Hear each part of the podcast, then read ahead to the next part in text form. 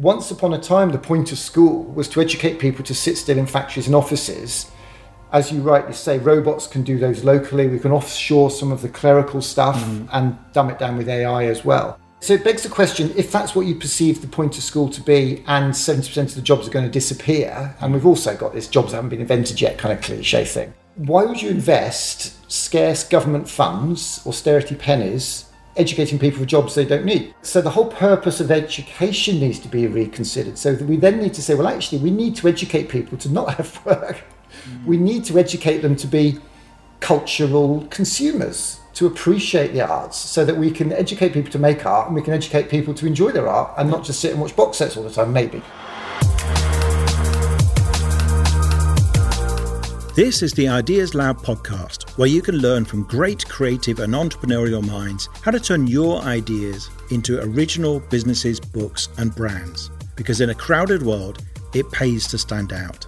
This is your host, John Williams, best-selling author and founder of the Ideas Lab London. The Guardian newspaper described Nick Corston as a man on a mission, and his mission is to put art and creativity back into schools. As we see more and more pressure on the public education system in the UK and in other countries, we are seeing music, art, and creative subjects getting cut out of the syllabus. Nick will explain why that is a terrible decision.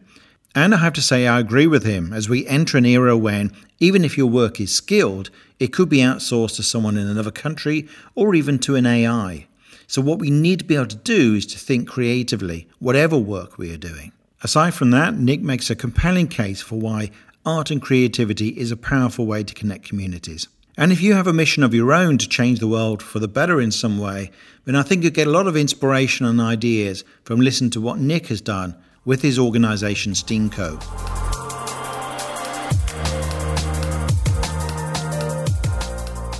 So, Nick, welcome. Hello, John. Thank you for inviting me to East London. That's all right. You're the founder of STEAMCO. Tell me what STEAMCO does. Oh, goodness. Um, STEAMCO is a project that really believes we should put creativity first in our schools, in our work, and in our lives. And obviously, the business world gets that. Yeah. Um, a lot of people get the value of creativity in life and in society. But, but it's under pressure. There's a lot of pressure on creativity and creative subjects and the arts in schools. So we essentially we, we campaign for, we celebrate, mm. and we action creativity by helping school communities run little creativity festivals, by running events and gobbing yeah. off on Twitter and social media. and you are, yeah, you're everywhere on that, and you're very good at getting other people involved. Uh, why what, what do you think? What is going on with creativity? Do you think it's how is it under pressure in education then? I know we promised not to be too negative when we were having chat earlier, but we've got to at least cover this, haven't we? Because you and I are on the same page. I think that we feel like you know everyone's trying to. Um, uh, people in the UK, for instance, and probably America too, are trying to up the standards of the reading, writing, arithmetic kind of stuff, get higher grades, but in the process they're throwing out creativity, which is not a good idea. In my opinion. Which is fun actually because I, I, love going to sort of I was going to say drinks receptions and cocktail parties, which sounds very fancy, but usually to, when you're asking for money. I'll be, I'll, exactly. I'll, I'll be honest, I'd go to the opening of a crisp packet, so I don't read too much into that. But um, I, I, do love it when people say, "Well," I, I, say to people, "Have you heard of Ken Robinson?" And they'll say, "No, I've never heard of Ken who." And I say, mm. oh, "Okay, right." Have you heard of the TED Talks? And they sort of choke on their uh, wasabi peas when I say that. Of course, I've heard of the TED Talks. How dare you imply I haven't heard of the TED Talks?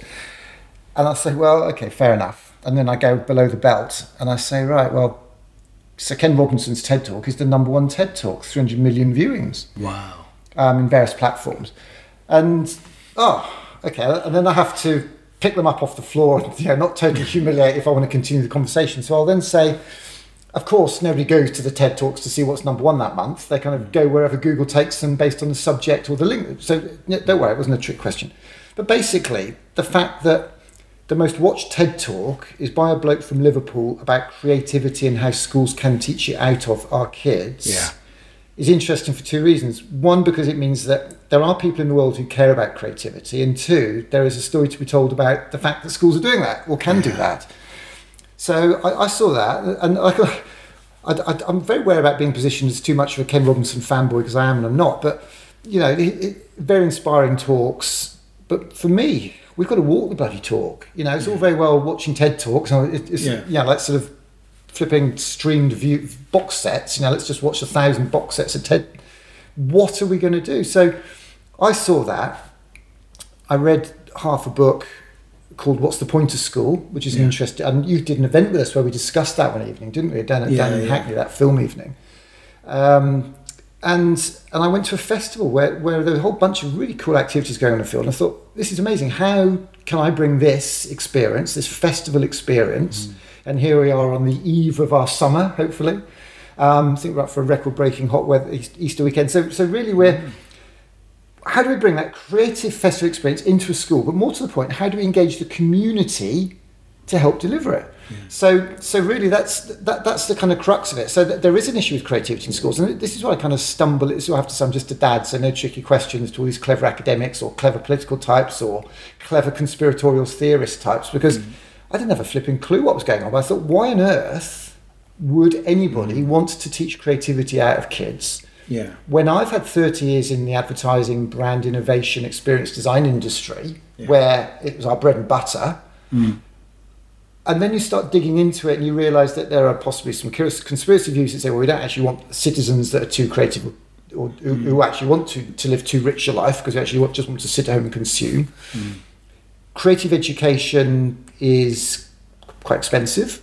You know, we've got sort of, I don't know, 8 million kids in schools. You buy them all a pot of paint, that's 80 million pounds, you know. Yeah. You've got to find overnight. So, so it's an expensive game. Uh, But then I, I actually had a bit of a come to a bit of a come to Jesus moment a few weeks ago. Actually, listening to James O'Brien, actually, who's one of my heroes on LBC. I do listen to old James O'Brien. Yeah, a bit. Yeah. Yeah, brilliant. And, and you can listen to him on catch up now. It's just really good. And, and he's got this agenda that basically just about everything that's wrong in the country is, is, is fed into, into our ears through the media. So particularly the hmm. sort of the right wing red top media. And they're feeding this message into people's ears. And I used to think that was to reinforce some sort of political agenda. Yeah. But I don't believe it is. I think it's just feeding hate into people's ears makes them buy papers. It's purely greed and money driven. Yeah, I suspect that's actually true. I don't want to get too far off topic, but I think I think feeding the animal brain sells papers a lot better. If you, if some if you published a newspaper tomorrow morning where the front page news was everything is fine, no one would buy it. So you have to kind of have bad news in there. And I think, but this point about creativity is really interesting because what we're seeing is, you know, what I wrote about Screw Let's Play, which is almost 10 years ago now, um, is that we're seeing that anything you can do that's, but even if it's really pretty skilled, like law, medicine, all these things that are easily definable and repeatable and have a set answer, they are increasingly getting outsourced either to somewhere offshore, some you know, some equally smart, well-educated kid in India, China, the Philippines, or whatever, um, but uh, or to a software system that can do it just as well. So the only thing you can't outsource is creativity. It's one of the things you can't outsource. It's for I think it's three C's: creativity, caring, and collaboration, or something like that. So that that ability, which I think is rife in the UK to come up with original things. So the advertising industry is legendary in the UK. It's considered probably the best in the world. Uh, the media industry, you know, um, uh, drama and comedy and stuff is really respected. Uh, music is really respected. So, um, and also the special effects industry, which I used to work in, has a big base in the UK, and they still shoot big films like Star Wars and stuff in the UK and do the post production. So, this is stuff that drives, apart from banking, create creativity and innovation is probably one of the big powerhouses of, of the UK, or something where we have an awful lot of potential and natural ability. And yet, what we're seeing is people like Michael Gove, um, who was Education Secretary, or whatever it's called, um, trying to remove it almost from the education system. I mean, is that a fair summary?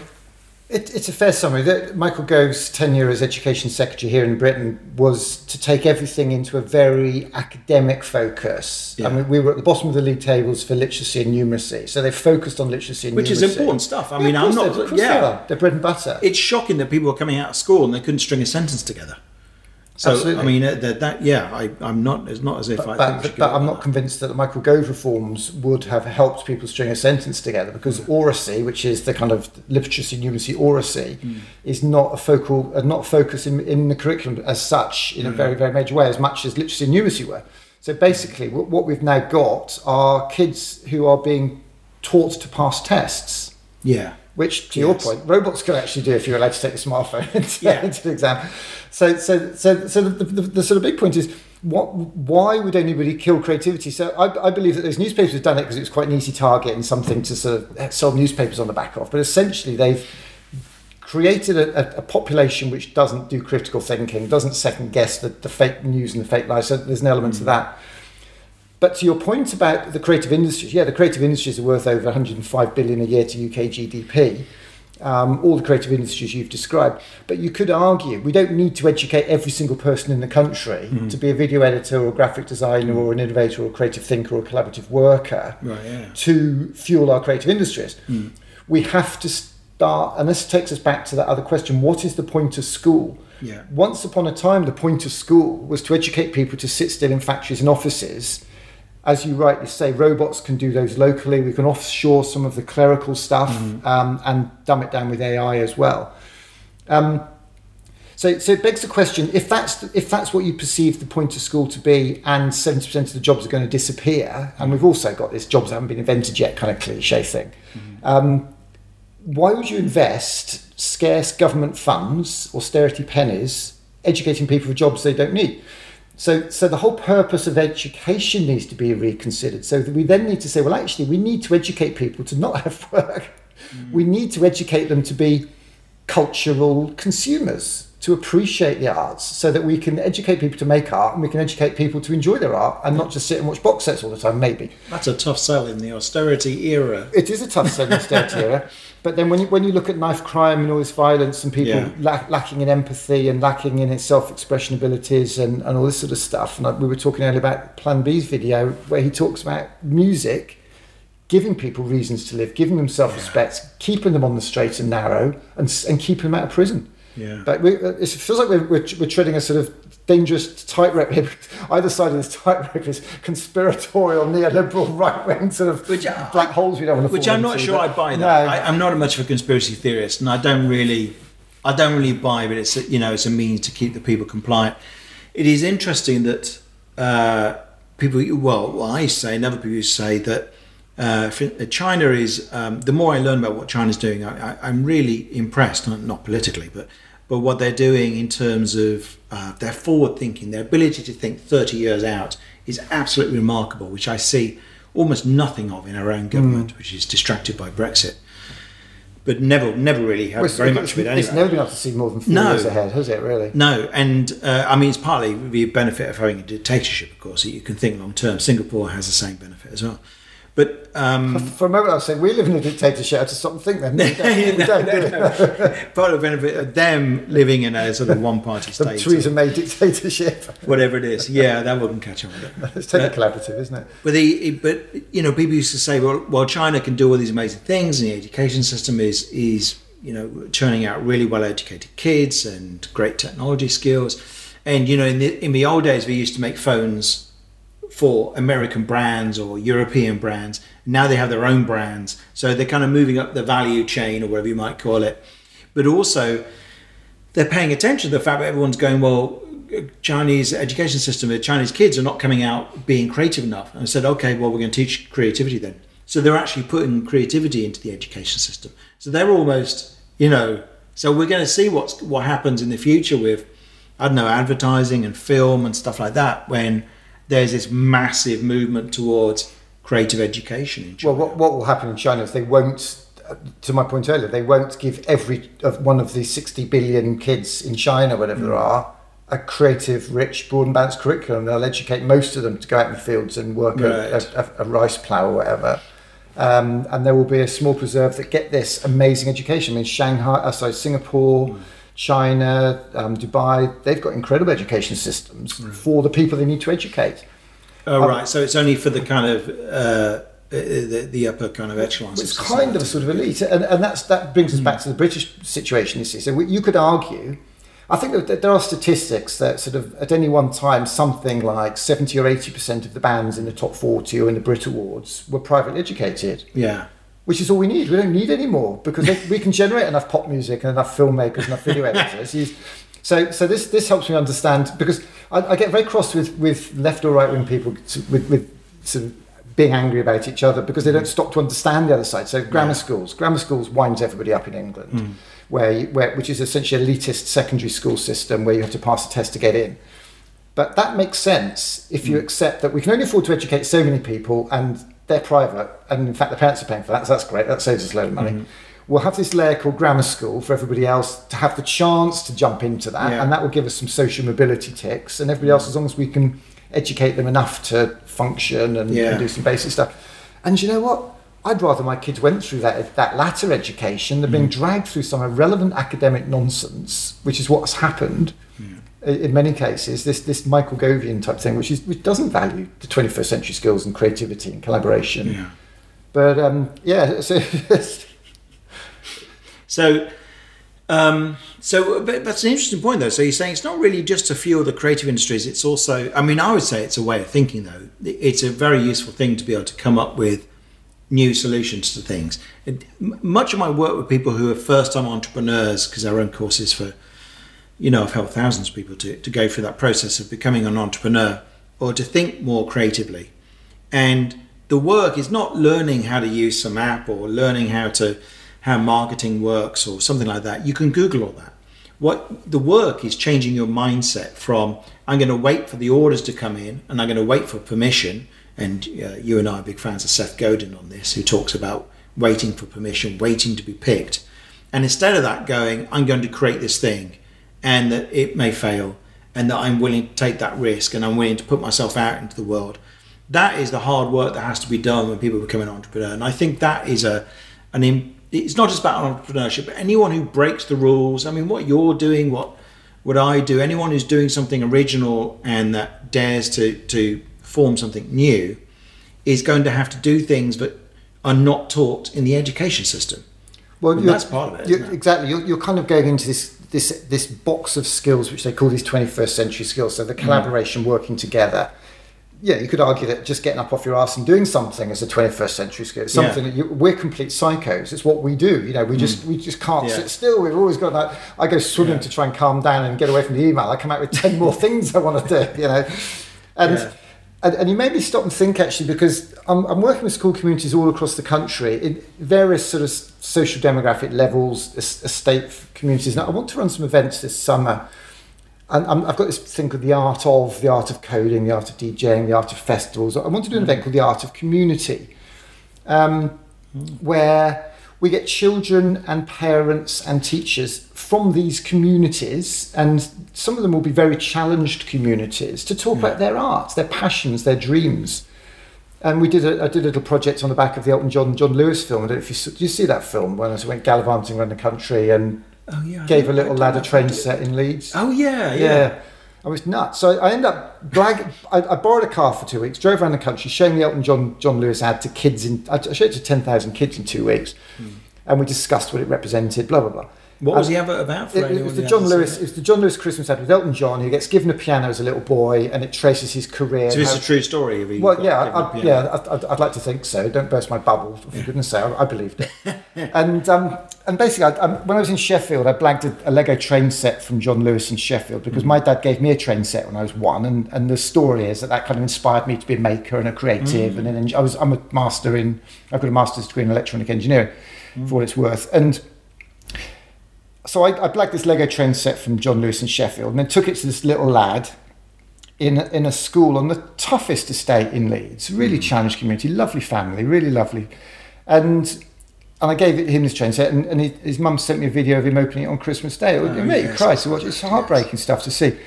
And then they came down to London and spoke at our event in Parliament where we launched Yeah, this year-long art. Well, that. you were there, Yeah, you yeah, I was bugger. there. yeah, of course you were. so he, oh, had- he his Lego train set Yeah. out in Parliament. It was a wonderful sight, and he said a few words.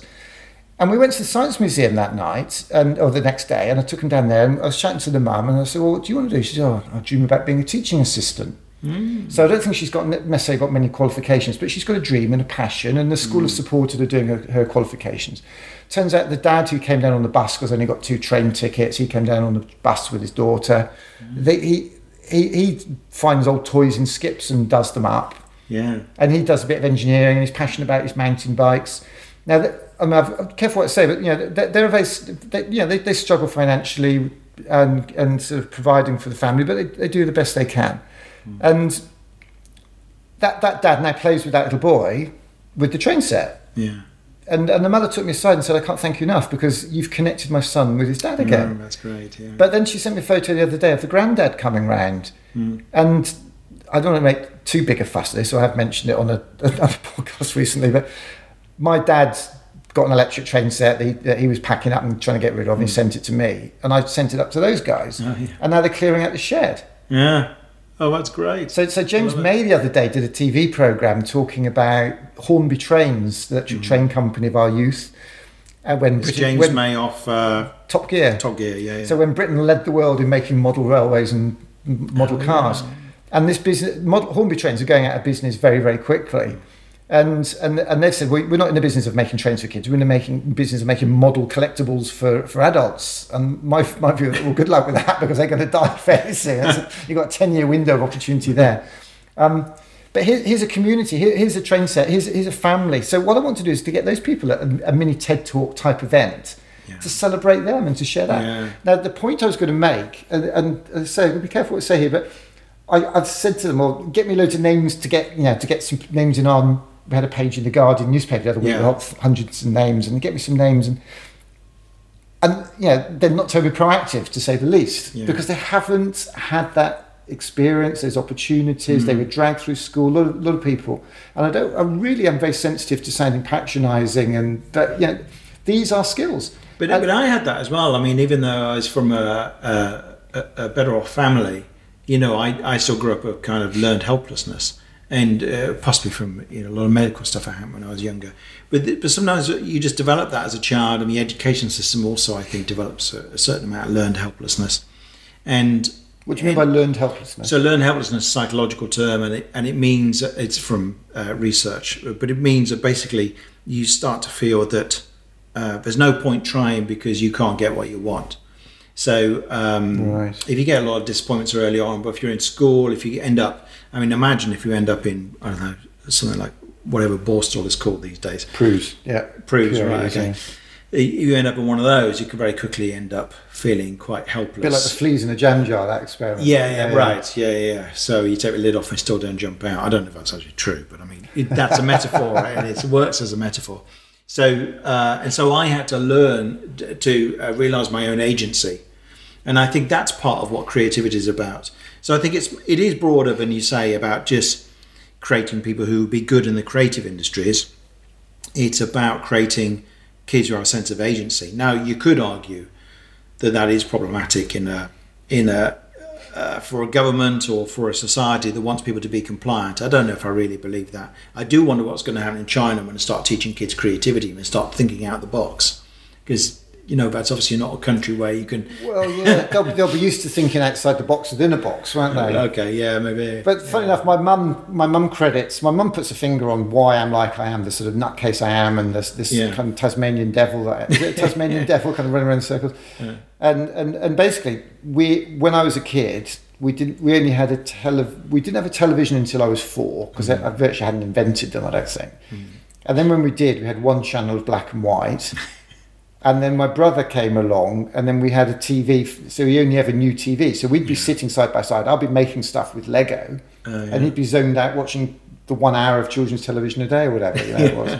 So you know, it, it, it, it, it, there's a lot to be said for that. And, and you read these stories about Steve Jobs' kids or whatever, or Larry, all, the, all these sort of tech giants at Google and Apple and Microsoft, all these sort of uber tech giants. Yeah. You've got all the gadgets and all the apps and all the kit. They don't let their kids anywhere near it. and uh, well, so I've heard. Yeah, is actually? that's the irony, isn't it? Yeah, and and and yeah, it's, it's very very difficult. Um, I mean, my kids just they, they sort of hoover it up, and, and I'm this I'm this crap dad because I'm working from home a lot, and I'm totally zoned out, just getting stuff done. And the kids are at home, and they're, and they're on they're playing Minecraft. They play Minecraft all day, and I wouldn't have noticed sometimes.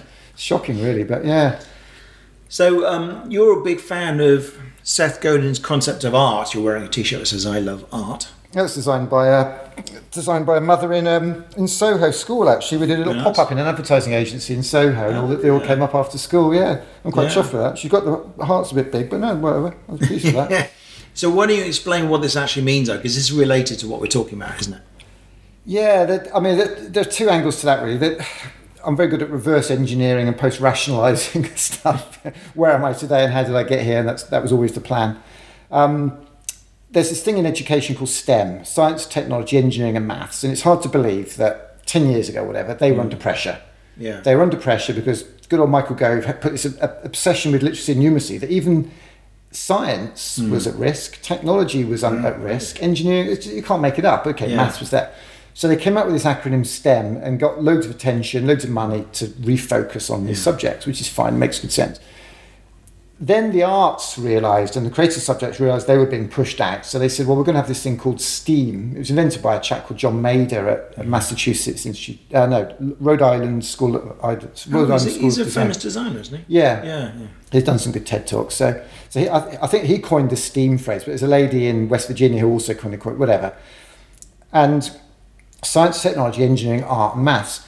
So you could argue that it, it addresses the left brain STEM stuff Yeah. and the right brain art stuff and brings them together. So to some people, it's acting a science lesson. to other people, it's creative use of technology, whatever. Do you know, I don't give a damn for acronyms. For me, it's about creativity. And and going back to that book that I kind of half read when I started Steam Code is What's the Point of School? Professor Guy Claxton, who wrote that book, says that hmm. As parents, as teachers, as society, our responsibility to our young people is to help them understand what they want to be great at and to then help them follow that dream. Right, that ticks a big box. Okay, so that's brilliant. So Seth Godin came up with this thing on one of, back in one of his books. He's got this lovely book called The Icarus Deception, which is. Do you know the story of Icarus? Yeah. So what's the story of Icarus? Well, everyone thinks it's the uh, don't fly too high, don't don't fly too high or too close for sun, otherwise your wings will melt and you'll end up crashing to the ground. But the other the other angle of that is they also told him, Don't, Don't- fly too low because otherwise you'll crash into the ocean. and just as you said that, a big bird just dives bomb past the river into the canal. So that was perfectly on cue. So basically, it's all about here are the rules. Don't don't stray across the line. Basically, we need to be teaching our kids to break rules as long as it's safe, and Yeah. because you know nobody ever disrupted or changed anything by following the rules. So. So Seth's got has got this thing about art and artists. Artists got nothing to do with paint. So art is what we call it when what we do might connect us to somebody else. yeah. So I, I really love that because for me, we've got if we're going to fight a battle for art and creativity in schools and society and work, we here's a great way of doing it that debunks this elitism of art, the, the hmm. fine art, the Royal Academy stuff, which is fine, that belongs there, but not exclusively. Let's let's try and popularise the word art. I, and I don't believe this is what Seth Godin's objective was, but it's mine. I want I want this word art to be acceptable. I want people to think, yeah, my art is. So wh- whether your art's fashion, football, or computing, or colouring, or painting, photography, whatever, yeah. it's it's whatever you're passionate about. Fashion or football. Yeah. I go into schools and say, who likes art? All the girls' hands go up and a few boys, okay. And then the boys' hands go down and they realise the mates haven't put their hands up. Who likes football? All the hands go up. Would you agree that, you know, Ronaldo is, is, is, is a really, Ronaldo's a footballer, isn't he? Yeah, Yeah, I, yeah. I used to say Mourinho, he's the manager. I say, I, Yeah. I, for, a year I was saying that, don't think the manager's a good footballer? Yeah, does, does his talent connect with you? Do you think you have to work hard at that talent, Mm. at that art? And so, so really, yeah, so so we've, we've got this hashtag festival thing we're running called Art Connects. Yeah. So art is anything that connects us, and the, and also it's like a, a personal expression where it somehow connects with other people, and also the idea that uh, Seth talks about what I mentioned earlier, which is that art is anything where it might not work. So when you when you create a work of art, you don't know where it's going to connect with someone. When you create an event, when you write a book, when you make a piece of music, you don't know whether people are going to like it, whether they're going to connect with it, or they're just going to go, I don't care. And so there's always an element of risk in it, and that's something that you have to learn. I think the education system needs to teach that because that's Fear of failure, fail often, Getting kind of over, innovation yeah. buzzwords, aren't they? Yeah. yeah, and being able to to do that. But also, yeah, I mean, it- it's um, but the the act of creating a work of art is therefore a vulnerable act. That's a tough thing to teach those boys who won't put their hands up when you ask them if they like art. They won't even admit that they, you know. It, it, it, there was a lovely. I had a little. I went off on a little tangent this morning on the back of my minimum prep for this podcast session because you did a, you did a lovely one with oh what's it is it Jamie Catto? Oh yeah, yeah. he did a lot, and I, I, I saw one of his one, one giant leap films, and there's a guy in there talking about art, and he said, the unique usefulness of art is, it, is its unusefulness, but, but it gives you a freedom which is the most powerful and most valuable thing in the world. We all think that time is the most valuable thing, but freedom is an incredible value and, and Mm. attribute, isn't it? And and and th- there's something about that as well. You know, it's, it's that zone. Yeah. Brian Eno said art is anything you don't need to do. So, Okay. so he said, um, uh, he's a big hero of mine. So he said, like for instance, you look at look at hair. You need to get your hair cut if you want to be able to see. You know, most of us anyway. Uh, if you want to be able to see, at some point it's going to get so long it's going to be uh, impractical. But you don't need a hairstyle. So hair, the, the hairstyle part is art. That's design. That's art. That's culture. So anything where um, you know you might need to communicate to somebody to ask them for some food in order that you can eat, but you don't need to prepare a dish that looks absolutely beautiful. So that's art. Or you don't need to learn how to write poetry to communicate with somebody. So that's art. Okay, it's almost like the, the sort of the 80-20 rule. It's the 80% bit. You don't Yeah. need to put that much energy in. Although, well, I don't know. What we're talking about is culture. The whole of culture is essentially unnecessary. Uh, you know, in terms of survival, and and culture and all that, all the meaning that culture is, is stuff we just made up and is. It, it is interesting, uh, and you, you can almost imagine the, the dystopian spiral that you'd sort of go down if any all those frills and that art and that culture just was was squirt was banished, and we ended up in this Orwellian society with. Yeah. Well, the, the Orwellian society we're most likely to end up with is one just is, is a Black Mirror type society, really, isn't it? Just sort of full of content and screaming ads and. Are we there already? Not far off. So um, you said something. Uh, one of the things you wanted to talk about was kind of enga- engagement packs or engagement. Well, well, the thing, the, the thing about um, the Art Connects thing, I think, is connections. You know, because a lot of what you do is is inspiring, supporting, encouraging, providing the resources for people to fulfil their ideas, to fulfil their dreams, their projects. Um, the, the, the, the, the coaching and the, the writing and the support work you do. And, and, and what, we've, what we're building with Steamco is, is this engagement framework that enables people to actually exercise that creativity, that art, mm. whatever whatever they are or are not interested in. I mean, where we're sitting here now in in a in, in a part of London which is the creative quarter of London, East London. Mm. These apartments, these houses are occupied, but in many cases by young creative hipster types, mm. self included or excluded, depending on whether that's the right thing to call you or not, John. I don't um, qualify as young, but well, yeah. I'll take it. but but it, people people are bursting with creativity, bursting with energy, bursting with enthusiasm, which their occupations on a nine to five basis may not allow them to exercise. Social media, Instagram lets everybody be a sort of faux creative and to communicate and exp- express themselves. So so what we want to do is, is and what we are doing is creating this framework engagement platform where people can get involved and help run these creativity festivals in schools where we provide all the resources and all the framework and people just come in and help um, by performing fairly simple roles i mean i work with kids who can't use scissors the challenge is to not cut it for them but to show them how to use a pair of Wow. scissors or how to fold something or Yeah. I mean, I've, I've got a bit of paper over there. We could sit here and make a rocket while we're talking. I Have a, two bits of paper and some sticky tape and a bit of plastic pipe. But Yeah.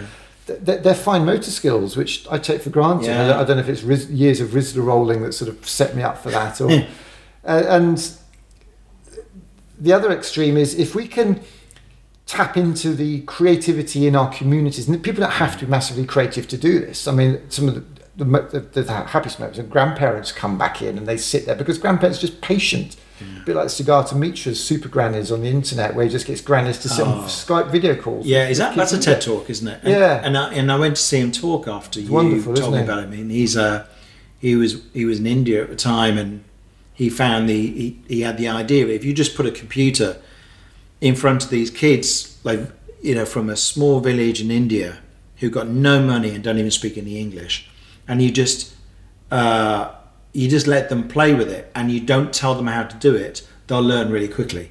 And so he put one in like a cash machine on the outside of the university or wherever it was he was working. And these local kids came up and said, Well, what is that? And he goes, I don't know, I think it's some kind of computer. Go, Can we use it? He goes, Yeah, on, okay. And so he just left them and then they they played around with it and they learned how to use this Windows computer, and uh, and then at some point he came back and he's and they said like he said what are you doing now? And they said oh we're playing the game. He goes well how did you download the game? He goes uh, and they say well we just googled it. I go well but wasn't it in English? Yeah. I mean they taught themselves enough English to go to work out how to download a game and play it. And then the thing you're talking about is he discovered the best thing to facilitate that process is to get a grandmother who just sits there and watches them and goes, "Oh, aren't you clever? Oh, what are you doing clue now? what doing." It's amazing. they don't need to understand anything. They just do that." And it's for me, it's it reminds me of Carl Rogers and his uh, his qualities for a therapeutic relationship. It's just bang on. And so uh, that's another TED talk worth looking up. Right. Mitra. It's funny because I was I was with my godparents the other day, eighty year olds, and uh, I gave them one of my newspapers and told them what I was doing. So that's great because your, your dad's never been able to explain it because he hasn't got a clue what you do. but my parents are always very supportive and nod, but they've not had a clue what I do. It's hilarious. So what you're doing is let's get it in one sentence. Well, what we're doing is we're helping kids find their art, uh, connecting kids with their art, and connecting communities with their schools by running these creativity days. And, and another an, another level really is, is to tap into famous creative people. You know, I'd love to get some fame like a Yeah. Nile Rodgers teaches kids to play ukulele, but you are Yeah. the facilitator, or Ray Winstone teaches improv. So Yeah. that you are, you know, White Van Driving Dad. Ray, Ray Winstone, I've seen him on the telly. Does the does the betting ads.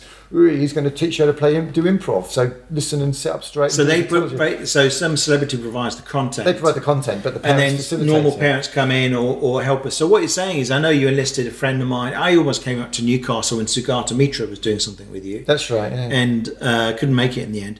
But um, my friend Richard came and did something with you and, and did a, le- a, a, um, a Lego. Richard Atherton. He said, Yeah. I, I met him at one of your book launches, and he said, and I said, "What do you do?" He said, "Oh, I um, I run Lego workshops for executives in C-suite." So, oh, good luck with that. Um, do you fancy doing a real day's work? And he said, Why? I said, "Well, I need someone to facilitate a Lego workshop in a STEAM Day in a school in West London Yeah. um, in a couple of weeks."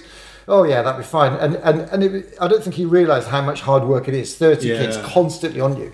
But I don't think he really, Well, he, he says it on the video. I'll send you a link. He was overwhelmed by how enthralling it was to, to work with his kids who That's don't have those role models in their lives. Yeah. And he's since had a couple of twins. He's had twin boys. yeah, right. Um, but it, it's a wonderful experience. And Mm. the great thing is, it's a chance for people to play or inspire other people's kids, and then they can take them back at three o'clock. So You don't need to have your own kids; just play with somebody Yeah. else's. You know, it's, it's a brilliant thing to do. So if people want to do something like this, if they want to get involved with anything to do with Steam Co, what should they do?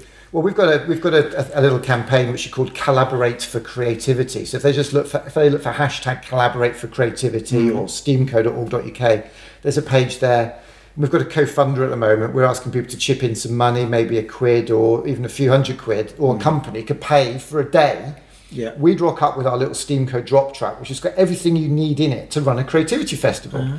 So we've got 30 rocket making kits, 30 ukuleles, 30 Yeah. newspaper making kits, 30 microbit coding kits. Oh, lovely. So we've got a we've got a, a I want to go and do one these. You're coming to, I'm, I'm going to hold you to this, John. So we've got, um, in fact, maybe that's the call we should have.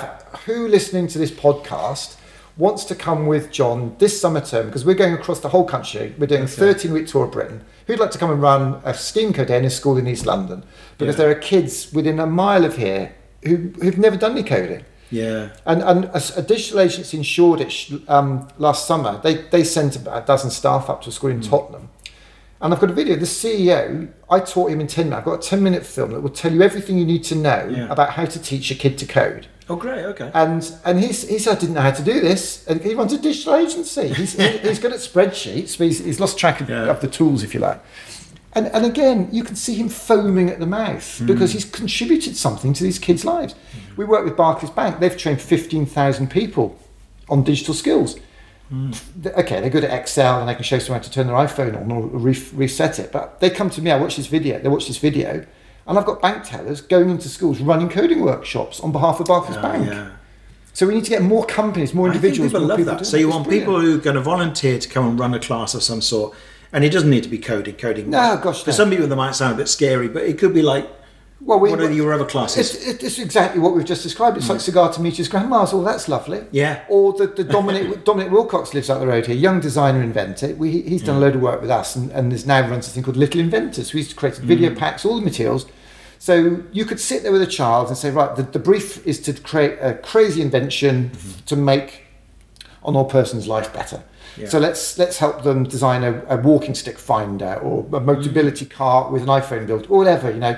Uh, but just to sit with the children, develop those ideas, or to even just make some squash, or just make sure nobody's running in the corridors. You know, lots of things Mm. Right. that people can do. So but anyone to be be part of this, it's, Yeah. it's, it's a great experience. And also, you want people to fund these things. So, if any anyone who's in a big corporation and, and has some control over that budget, or perhaps um, you know can twist the arm of somebody who controls the budget. Well, there are two levels to that. Yeah, I mean, we're, we're asking people just to put a quid in just to be part of it. so a little as a patron. So personal donations, people can Yeah, can, or, can pay as little or as a few hundred quid to sponsor a, a day. Yeah. But we're actually looking for also. I didn't come here to pitch this, but now you've asked. No, you should We're, we're, we're actually looking for six corporate, six companies Hmm. to be our founding sponsors for the next two years. Oh, great. Five hundred quid a week. Yeah. Five hundred pounds a week over the next two years, and a three months break clause. If you, if you decide you don't want to do it, or Brexit sort of clears you out, then we can cancel it. Mm-hmm. But but we don't just want the money. We want people to also commit to, to get their their employees involved because That's a lovely idea, isn't it? I think because so. if you, particularly if you're in a job where you know your job is essentially kind of meaningless, like a lot of people in finance know there is a deficit. I've never used that phrase, but they're meaningless. well, thousand viewers drop off. but I know, I know, because Yeah. I've got, I know, because I work with people who change careers, right? Yeah, and they, they love the money, and I, I totally understand why. But they, they are hungering for some more meaning, and so and and also Yeah. of that of that you know retail banking example of being a bank teller. If you find that, I mean, you might get satisfaction from helping you know the customers, but if you feel like you want to do something more, then what a lovely thing if your employer is funding this thing and then as a program where you can easily get involved and maybe they can run their own intro day to get people up to speed and you can come in give talks and that kind Well, of stuff Well, absolutely. I've, I've always said that Ste Steam. I mean, Seth Godin wrote a book called Your Turn, and I, I wrote a blog on that because one New Year's Eve because my car broke down, so I couldn't go anywhere. And Seth, Seth sent me two boxes as a thank you. It was great. Really? And, and, and I wrote a blog on the back of that saying you don't, you know, you might be sick of being a lawyer. I'm I'm not going to say meaning that I know, I know what you mean. Not as meaningful as it could be possibly because Mm. you know these roles all have some meaning, but but it, I said you don't have to. Jack it all in and go and be a scuba no. diver or teach yoga in the Maldives because there's a queue for that. That's People important that. to realise, What we're saying is do this a day a month. And, and there, there are people in that agency in Shoreditch down the road who, who are prepared to take a day's holiday Yeah. to come and work with us. So, so really, just to finish that pitch, this works for, for companies, large and small, at three levels. It works for them at a brand level, particularly if their brand has anything to do with creativity or technology or young people or schools or communities. So the co-op, Barclays Bank who are into tech, Google, whatever. It works at that level. It also works purely at a CSR level. Yeah. So if your business is what you might say meaning uh, lacks as much meaning as it might, so you could work in purely in a law or financial business, do this because you can demonstrate to your staff and to your customers you do good shit for the community. Yeah. So that's CSR tick. Yeah, yeah. And the third level, which I think is priceless, see it, it's employee engagement. My God, we didn't go paintballing. You never guessed what we did. We made 300 kids have the day of their life. Yeah. And that teacher told me we changed a life today. Yeah. Do you know what I mean? I mean, And you is- will do. I mean, Yeah, I'm not you will do. that. You've you've uh, gone and done these things where people build rockets. Is that right? You Yeah, kind of we- rocket. You you. I've seen you with this like uh, trailer thing. I don't know where you well, got uh, from. well, that's our pop-up trailer. But so I, I did a podcast with Richard Atherton on a, on a houseboat, fun enough, and I actually let one of his dynamite rockets off. You, I'll, I'll give you the elevator pitch, and it's really quick. My dad's 83, volunteers in an Oxfam bookshop, and found a book called Rocket Boys in the bottom of the box. Oh, yeah. 15 years old, and it's about four boys growing up in West Virginia in the 50s, coal mining town, didn't want to be coal miners. They saw the Sputnik, with the encouragement of a mum and a dad and a teacher, learned to make rockets and ended up working for NASA. Oh, wow. It's a Universal Studios movie. Now, the book's Rocket Boys. The film is called October Sky, Right. which is an anagram of Rocket Boys, which is all about woohoo. Oh, really? And basically, the author, Homer Hickams, very generously given me the rights to take that into British schools. So Mm. foot in the door. So what we do is we go into a school, we do a half day session. where I do that as an all school assembly for 45 minutes, but usually about an hour and a half because I just keep adding more shit into it, keep going on and on. And these kids, they love it. We then make paper rockets with 30 kids, and then we fire a dynamite rocket off in the playground when the parents are there at home time. And The parents are saying, Oh my God, that's amazing. We need you back. I said, Right, we'll have a whip round. I'll come back with a trailer Yeah. and a bunch of people from a digital Shoreditch agency or the co op or, or whatever. Yeah. And we'll have a whole day. Let's get the community in. Yeah. Because do you know what? The single most impactful intervention in a child's education is parental engagement or community engagement. It's the number one driver that will have the highest impact on academic outcomes, getting the parents involved. But most parents had such a crap experience in school, they never want to step foot in a school again. Many parents won't even go on a parents' evening. Wow, really?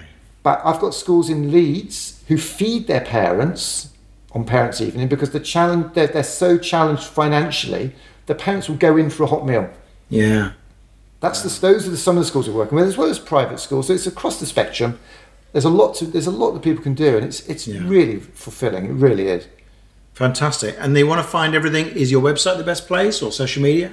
It's probably a good place to start, but the way I talk is where I write websites, so it's full of stuff. So it's steamco.org.uk or or search for Collaborate for Creativity hashtag or even Art Connects 19. That's this festival we're running Yeah. across the whole year.